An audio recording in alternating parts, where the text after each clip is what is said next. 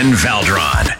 Classic Rock 98.1. Not only is he one of the most legendary wrestlers in the history of WWE, but he also faced Undertaker in what is considered to be the most legendary wrestling match of all time, Hell in a Cell. That was 20 years ago. Mick Foley out on tour celebrating 20 years of Hell coming to London Music Hall on Friday, September 7th, and we are very stoked to have him joining us on the show right now. Gotta ask you, Mick, going into the Hell in a Cell match against The Undertaker, did you have any idea that Taker was going to throw you off of a 20 foot Hell in a Cell through an announce table? Well, you know, Undertaker and I had a really good rivalry. Um, I think it was probably this match in '98 that made it legendary. But he was my first opponent when I got to WWE in '96 and really put me on the map. And so we had great chemistry, but we never had a match inside this structure. There'd only been one other, you know, uh, cell match in history, and so we were kind of exploring new territory. I was trying to live up to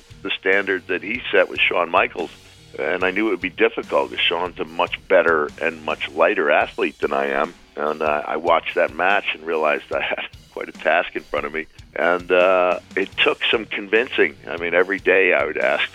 Tell the Undertaker I wanted to start the match on top of the cell. Every day he would uh, shoot that down in a hurry and, uh, and if people say like, well, why would you have to tell him? The answer is like, if I climb up there on top of that cell on live TV and he doesn't follow me, you know, we're we're in a precarious situation there. So uh, it took some doing just to get him on board there, and then I kind of laid out a couple of crazy ideas. And uh, I guess I was a better salesman than I thought because we ended up doing one of them, and then uh, things kind of went off the tracks, and and that's I guess that's part of what makes the match so memorable is that things. I'm working with this railroad thing I've never done before. It went off the tracks, yeah. and then trying to rewrite things, you know, get them straightened out while one of the participants is no longer conscious. yeah. Continue with a match on live television. You know, it was uh, it was uh, it was obviously memorable, and people are still looking back on it. Uh, but it was surreal in a way that allows it to stand up to constant viewings. So it's not like watching a snuff film. Yeah. Not that I would have any idea what that is, but I don't think people feel bad about themselves when they watch it. I think they appreciate it and find it to be know, inspirational.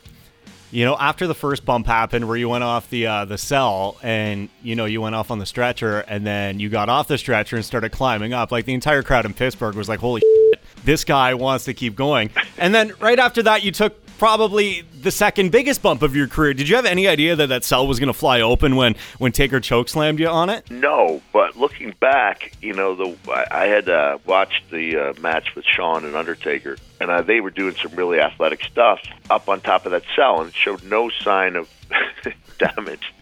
And yet, when Taker and I were up there, our feet were actually going through the mesh, and twist ties were shooting off the structure. And I remember thinking to myself, like, I don't remember seeing twist ties in that last match. So there was, looking back, it's like, man, what were we thinking doing a choke slam on top of there? And the structure gave way, and 42 seconds later, I'm wondering where my teeth went. That one shot where the camera kind of wraps around you when you're kind of up against the turnbuckle and it comes in in front of your face, and you see the tooth in your nose, that's probably got to be one of the most iconic camera shots in the history of WWE. But that was indeed your tooth up there. It was my tooth, and uh, and Jim Ross said, "By God, looking at me smiling," and I wasn't smiling. I, but uh, you know, as I came around and that cloud of unconsciousness began to uh, dissipate, I realized, you know, I had a massive wound underneath my lip, and I was thinking to myself, like, this is a the cloud is clearing. I'm like, if I could just think of a way to take my tongue, stick it through that massive wound, and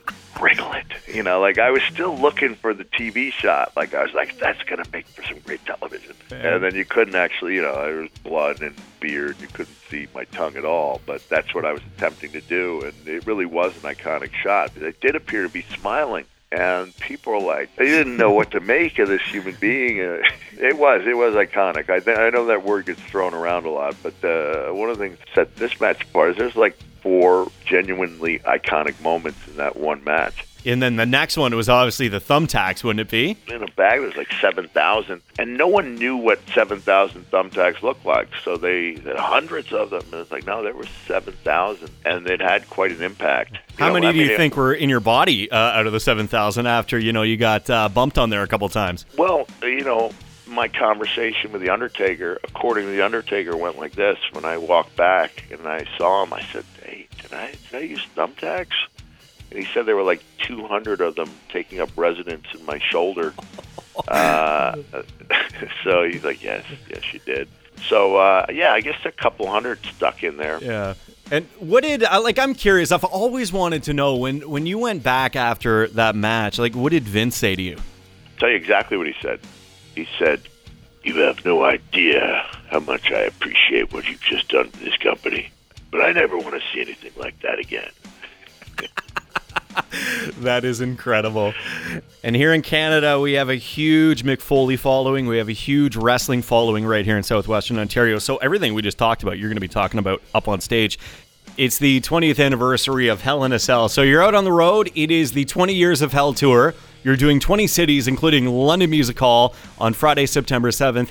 And one of the things that makes this very exciting is uh, you're going to have a Q&A with the fans right following your show. Uh, You know, sometimes depending on the questions, they can lead to some stories I would have never thought of. Um, so you just dread when someone goes, "What was your favorite character?" you know, like you know the things that you've answered a hundred times. Yeah, so we're, for we're sure. counting on you guys in Ontario to uh, to come up with some good stuff. Thank you so much for picking London for the uh, 20 Years of Hell tour, Mick. We appreciate it, man. May I add, eh, this is uh, this is the largest venue on the entire tour. Is it really? Music yeah, Hall? It, yeah, it really is. Uh, they're taking a chance. You know, they're really uh, they believe that we can uh, just about fill that place, and I hope I uh, I reward their faith with a nice crowd. Awesome. Hey, we can't wait. Tickets are on sale right now. LondonMusicHall.com. Mick Foley's 20 Years of Hell tour. Full show talking about the legendary Hell in a Cell match in 1998. Mick, thanks for your time, my friend. We'll catch up with you on the 7th, okay? Hey, sounds great. We'll see you on September seventh. WWE Hall of Famer Mick Foley right there. Don't miss his 20 Years of Hell tour, celebrating the 20th anniversary of the iconic Hell in a Cell match. London Music Hall, Friday, September 7th. Get your tickets right now, londonmusichall.com. The Ryan Valdron Show on Classic Rock 98.1.